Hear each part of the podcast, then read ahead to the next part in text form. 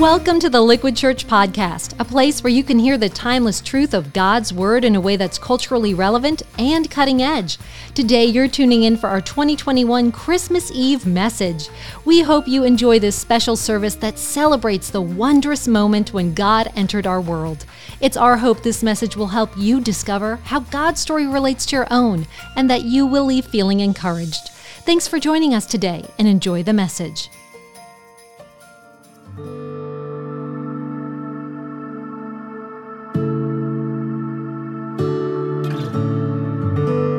Every year at this time, we jump into the middle of a story that's been told for hundreds of years. It's a story of cities decorating their streets and their sidewalks. It's a story of trees and ornaments and fireplaces, of gifts and wrapping paper and ribbons. There's expectation and wonder and hope, a deep hope that drives us back to the beginning of the story because it all starts here. It starts in a manger with a baby and an angel and a scared teenaged girl in love with a misunderstood young man who thinks she's worth it. It's about a child who will bring light into darkness, joy into despair, revealing a God who will redeem it all a God who is leaving the glory of heaven to pursue the glory of a cross, a God who is becoming flesh and blood and skin, a God who is loving and offering all people a pathway back into the relationship for which they were created. It's too rich to comprehend and too beautiful to dismiss. This is Christmas. This is the story of stories and it all starts here.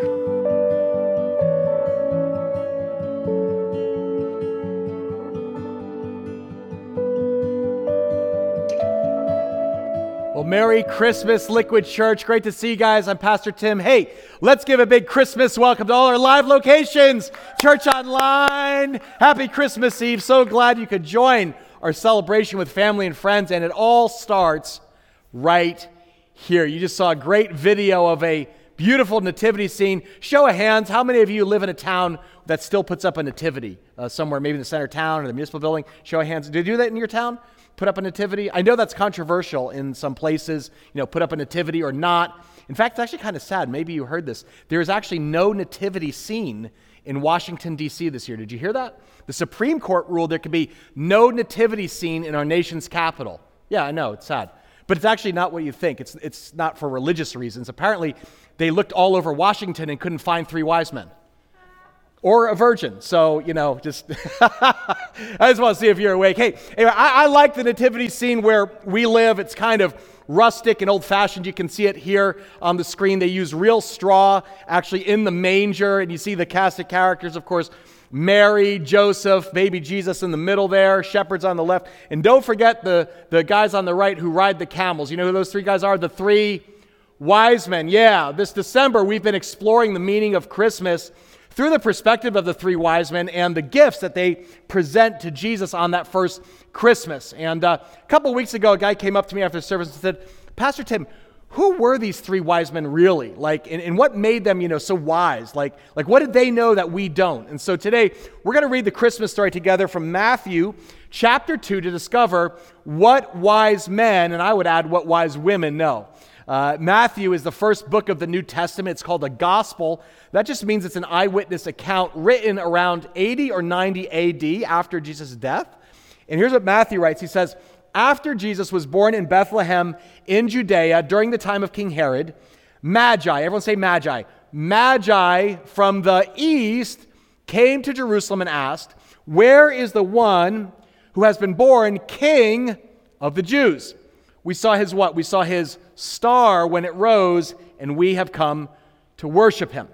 Now, it may surprise you to learn this is the only mention of the Magi or wise men in the entire Bible. It's not in any of the other Gospels, and it raises a lot of questions like, well, you know, where did these guys from the East come from? Uh, how many of them were there? There were three, right? How many of you know there were three?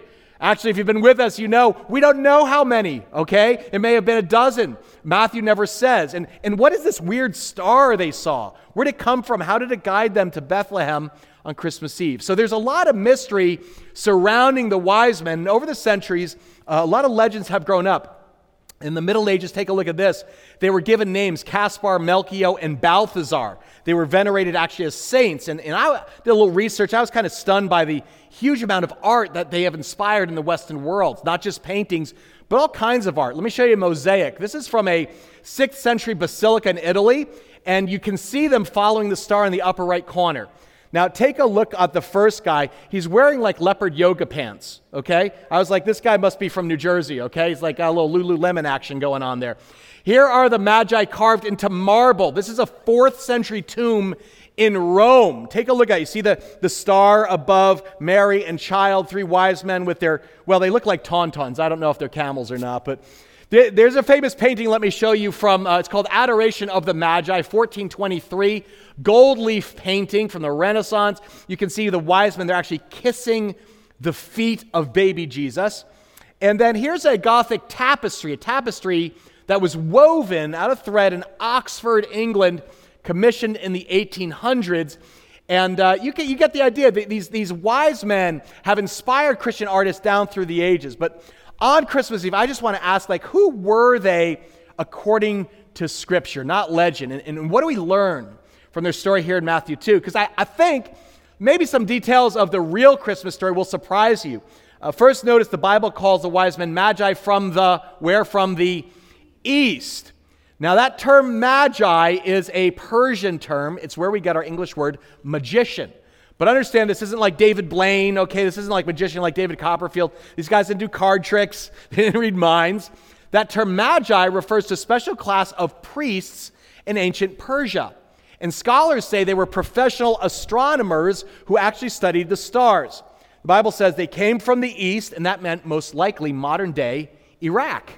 And they were highly educated scholars, trained in the sciences, medicine, history, religion and astronomy. So they looked up and they knew the stars better than, than the back of their hands.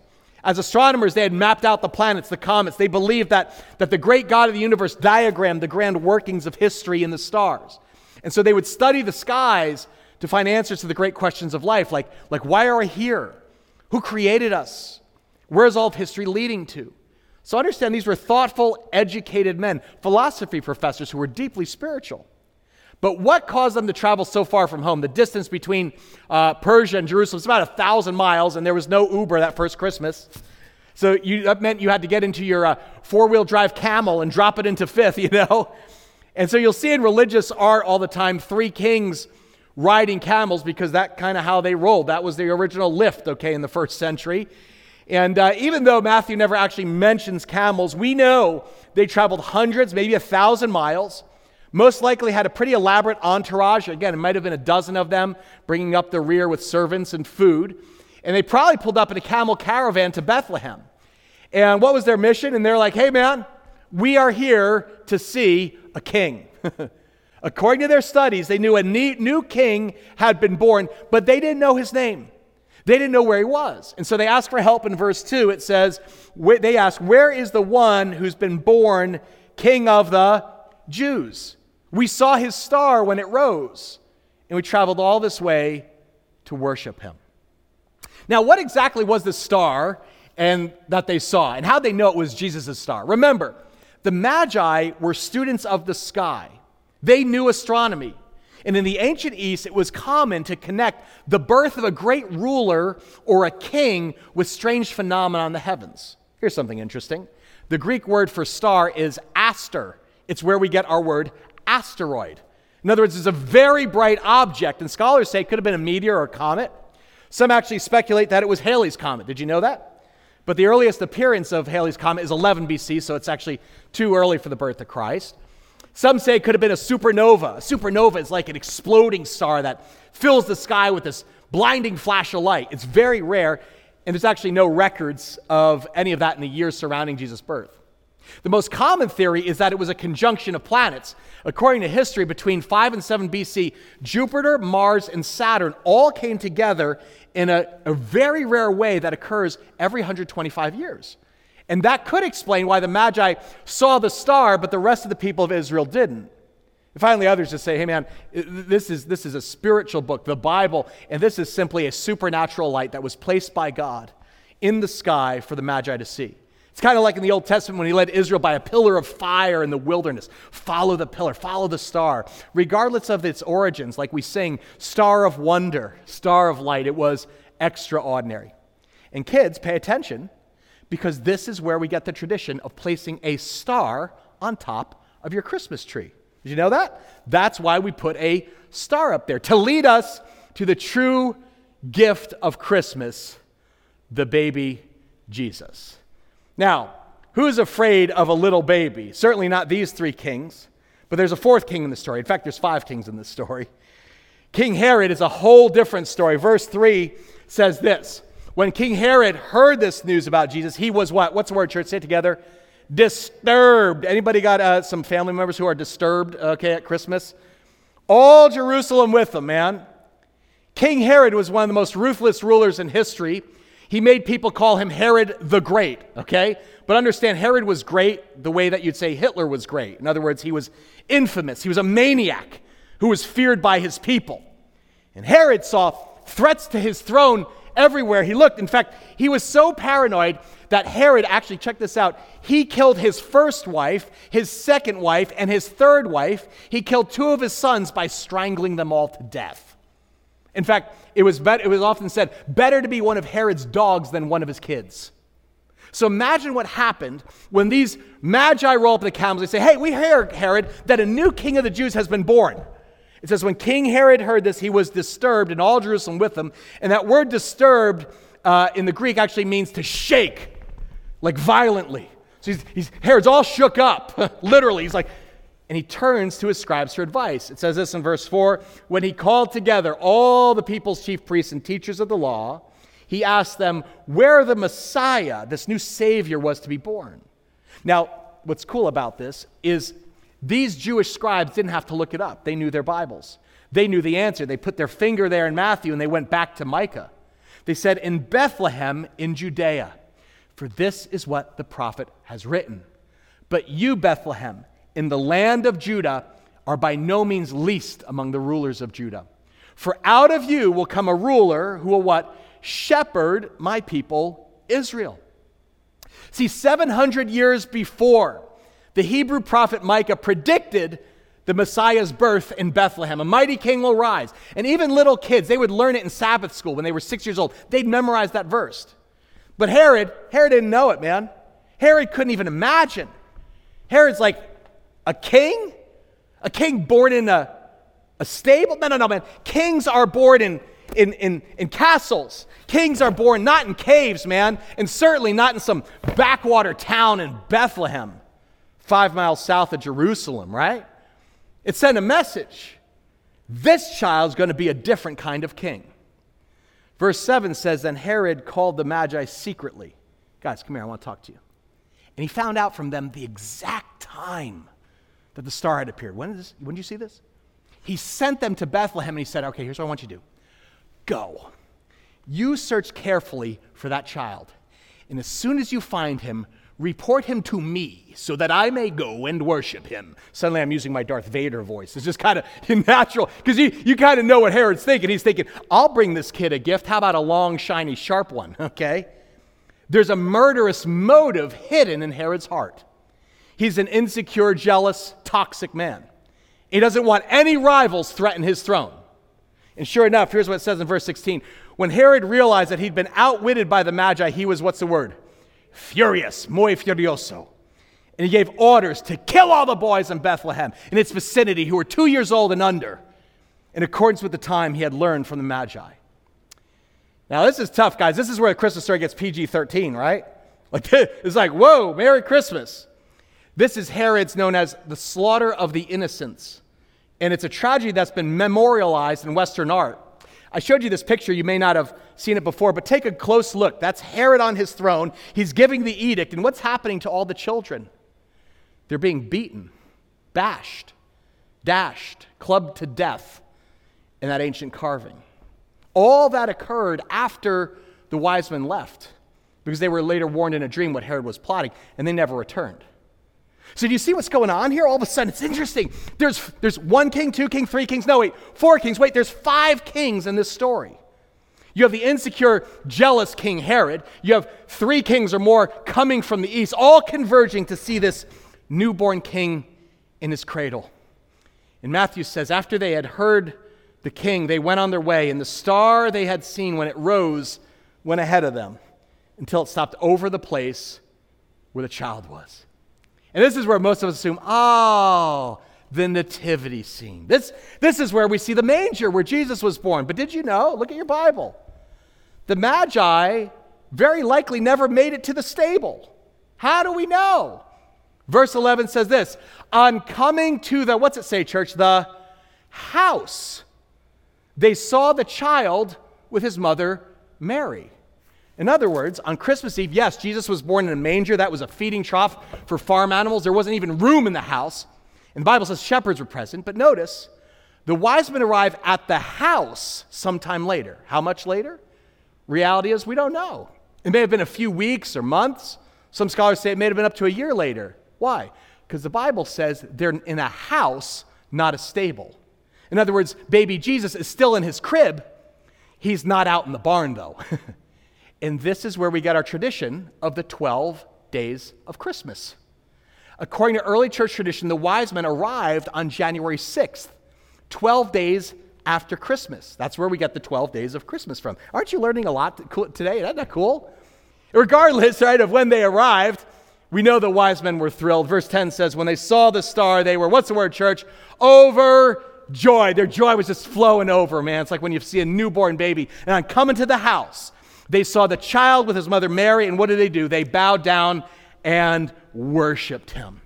The wise men finally found the king they were looking for, a king in a cradle. Understand, Jesus didn't look like a king. His home didn't look like a castle. He commanded no armies, he would just spit up. he gave no royal decrees, he just kind of you know babbled like little kids do. They sound like Yoda. The king couldn't even walk or talk, he's powerless. I mean, to the naked eye, King Jesus is nothing more than a peasant child born in straw poverty. The miracle of Christmas is that on Christmas, the Son of God emptied himself of the glory and power of heaven and stepped through the portals of time and the cosmos to come be with us, Emmanuel, God with us, God like one of us. But to the wise men, they were like, Christ, he's our, he's our king. Jesus had more royalty in that crib than Herod had in his whole palace. Christ was greater in his, his humility than Herod in his hubris. And, and through the eyes of faith, these magi somehow saw into the future and they said, We're going to be the first to bow down and worship our King. Now, that word for bow down here, you know what it means? It actually means not just fall face down, but it means to shatter. To sh- they were shattered. And this is the shattering miracle of Christmas. Guys, that your God, the one who fashioned you in your mother's womb, your creator of the cosmos, the King of kings, the Lord of lords, stepped away from his throne, abdicated his glory and power to come on a rescue mission to earth for you. The Magi were seekers of Christ and they found it in the face of baby Jesus, and so they worshiped. they worshiped.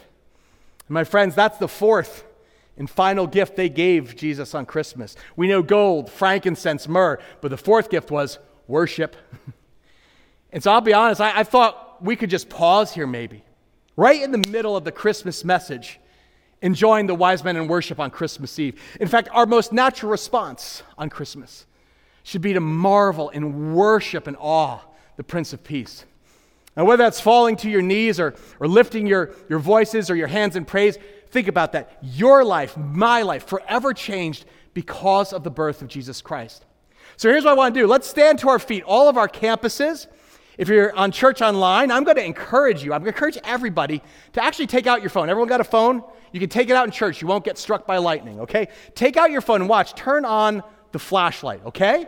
In fact, if you have the Liquid mobile app on your phone, we put a digital candle on there for you to hold up. So you hold it up. What we want to see is a sea of stars at every campus, okay? Let's join the wise men on that holy night right now and give praise to Jesus for the birth of the King. Oh, holy night, the stars are brightly shining. It is the night of our dear Savior's birth.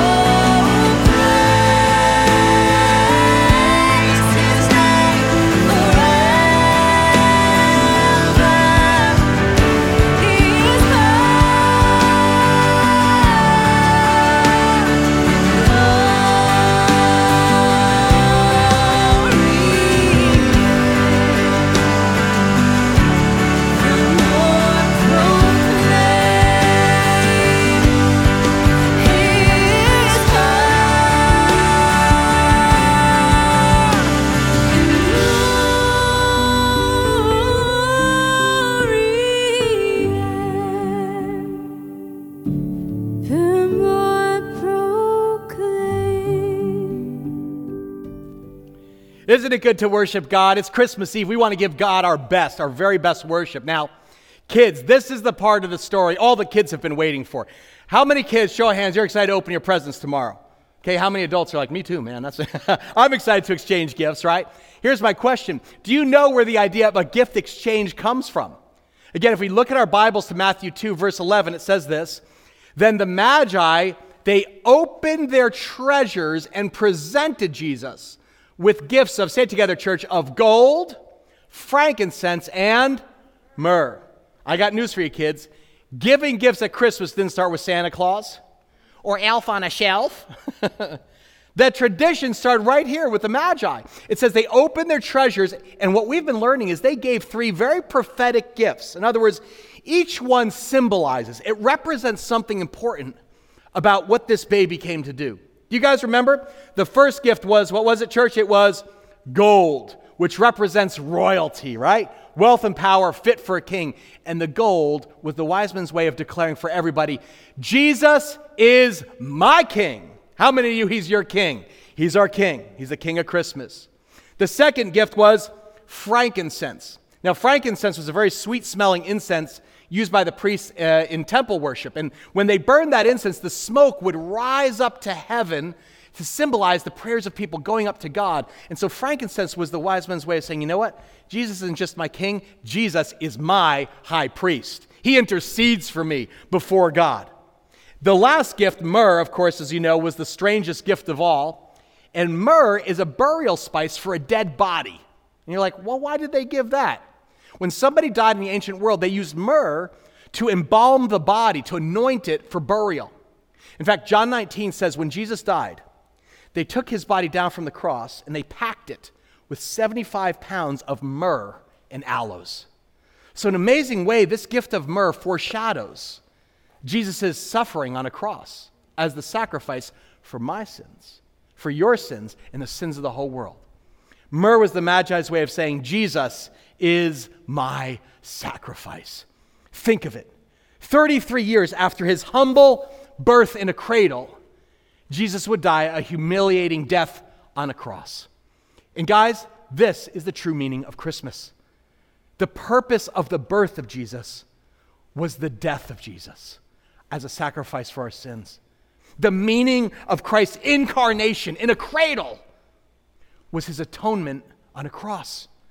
He came to clear away all the damage that sin does to our relationship with God. And on the cross, Jesus actually did the original gift exchange. He took our sin, he says, I'm going to change your sin for my righteousness. And if you make that trade, you're going to receive the gift of eternal life, the hope of a home in heaven with God forever. It is the greatest gift anybody could ever receive. So understand the Magi's gifts point to who Christ is. Jesus is my king, Jesus is my priest, and Jesus is my sacrifice. They point to who he is and why he came. I want you to think about what that means for you.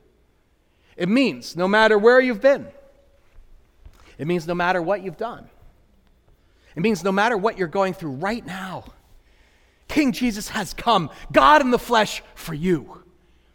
His son has invaded our world. Emmanuel means God with us, which means even in the hardest of times, we can still worship. You know, that's what my dear friend Cindy Latch learned. Cindy is a uh, longtime member of Liquid. He's been, she's been here for years, and she always had dreamed of having a baby of her own, but there was just one challenge. Uh, she never married, and she felt like God's dream for her life was kind of slipping away. And you know what? That could have caused a lot of heartache and disillusionment with God. But instead, what Cindy did is she trusted King Jesus, and God performed a miracle. Let's listen to her Christmas testimony.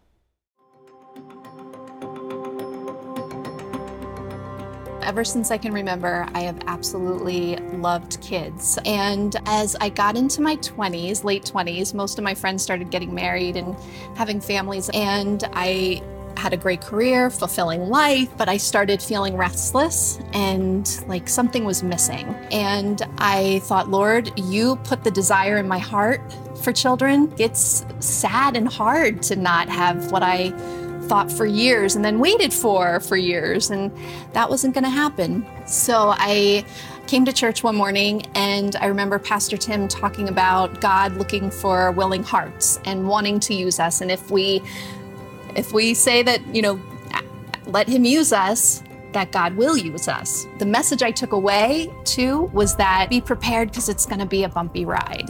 So I decided to pursue fostering. And two and a half months after I was licensed, I got a call that there was a child who needed a place. And a few hours later, two ladies rang my doorbell with this little two year old blonde kiddo.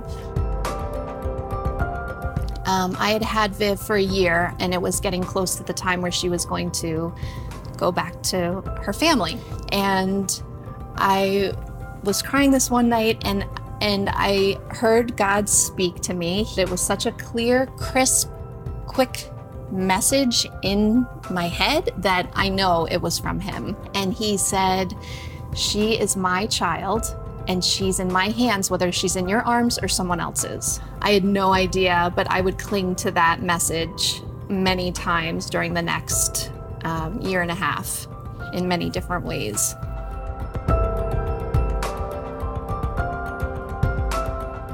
So the reunification didn't work out, and the child services reached out to me knowing that I had had her for a year and asked if she could come back, which of course I said yes. And a year and a half after the reunification failed, in the middle of a global pandemic, I adopted Viv. So.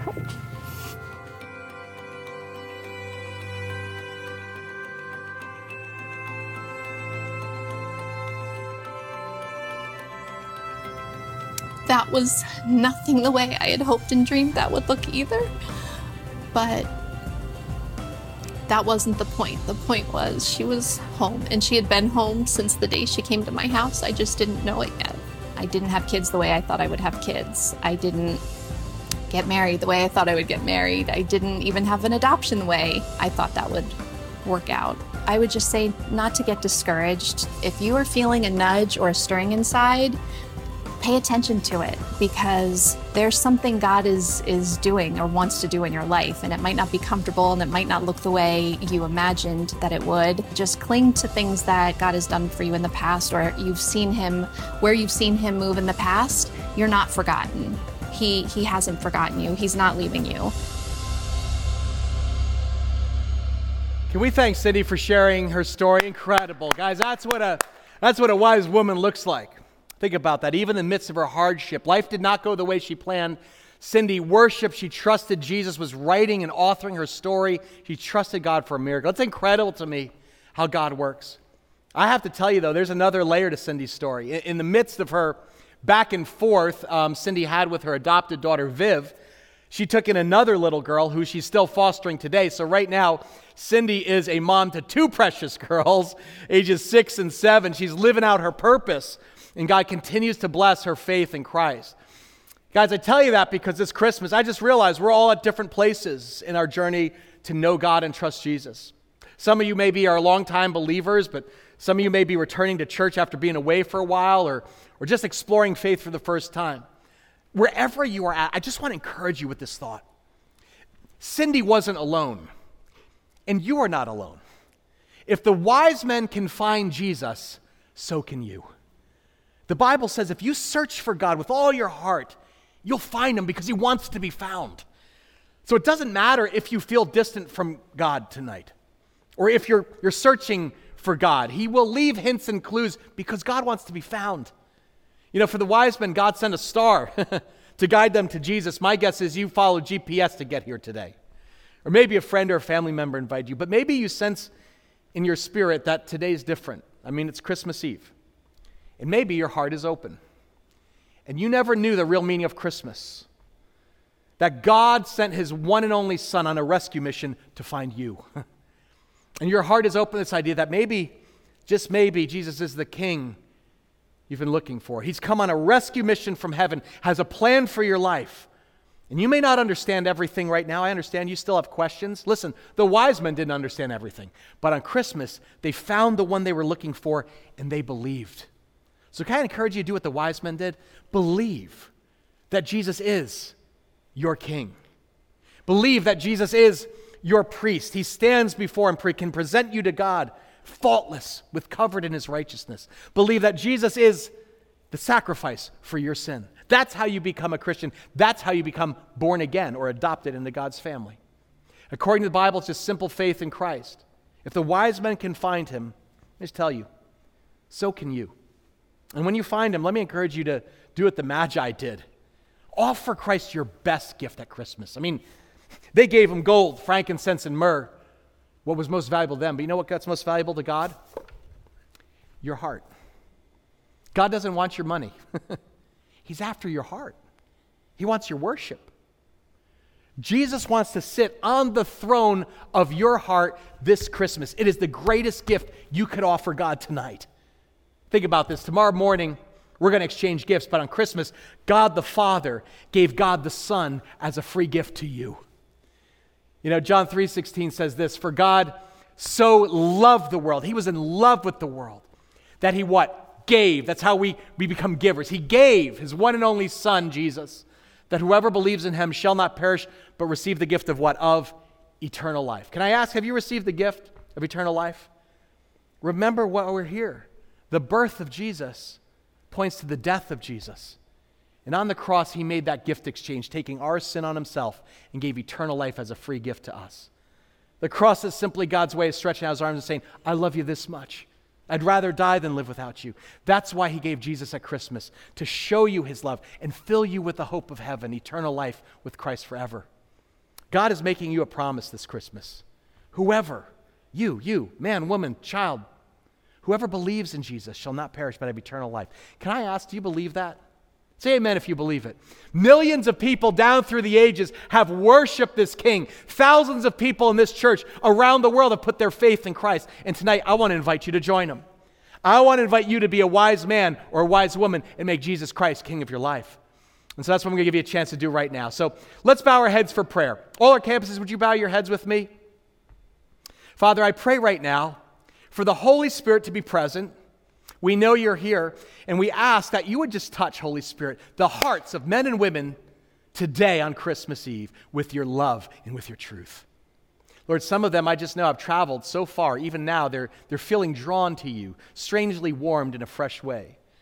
So, Holy Spirit, give them the courage to put their faith in Christ right now.